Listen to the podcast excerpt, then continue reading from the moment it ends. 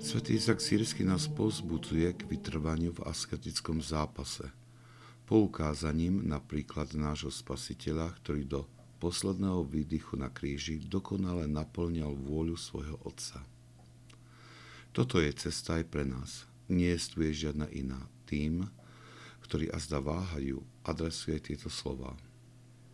V prípade krátkej lenivosti alebo kvôli nedbanlivosti trne sa rozrastie a pokrie tvár tvojej zeme. Zadusí dobré semená a znehodnotí tvoje námahy. Preto je nevyhnutné očisťovať tvoje pole každý deň.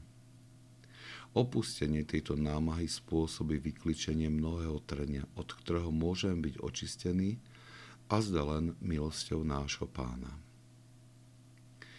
Týchto slovách je zhrnutá skúsenosť svetých asketikov, ktorí vo svojom zápase o svetlosť nadobudli veľkú citlivosť pre stav svojho srdca. Takto boli schopní pre nás zaznamenať, že i tá najmenšia nedbalosť prináša veľkú škodu pre duchovný život.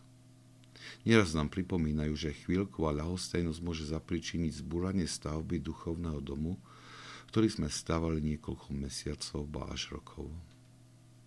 Toto poučenie svätého Izaka Sýrského nás má preto viesť k zápalu pre život s Bohom.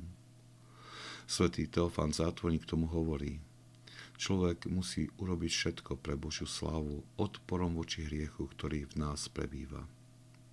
Bez toho budeme všetci robiť iba zo zvyku, pretože sa to zdá správne, pretože takto sa to vždy robilo, alebo takto robia všetci.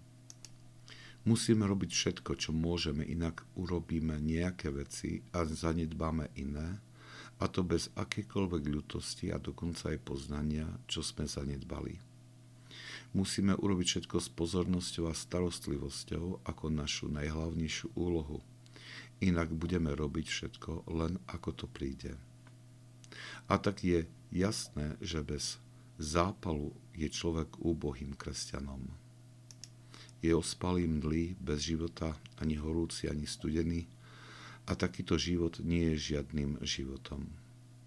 Keď sme si toto uvedomili, namáhajme sa prekázi, prejaviť ako skutoční horlivci v dobrých skutkoch, aby sme sa mu tak mohli páčiť bez akejkoľvek chvrny a kazu.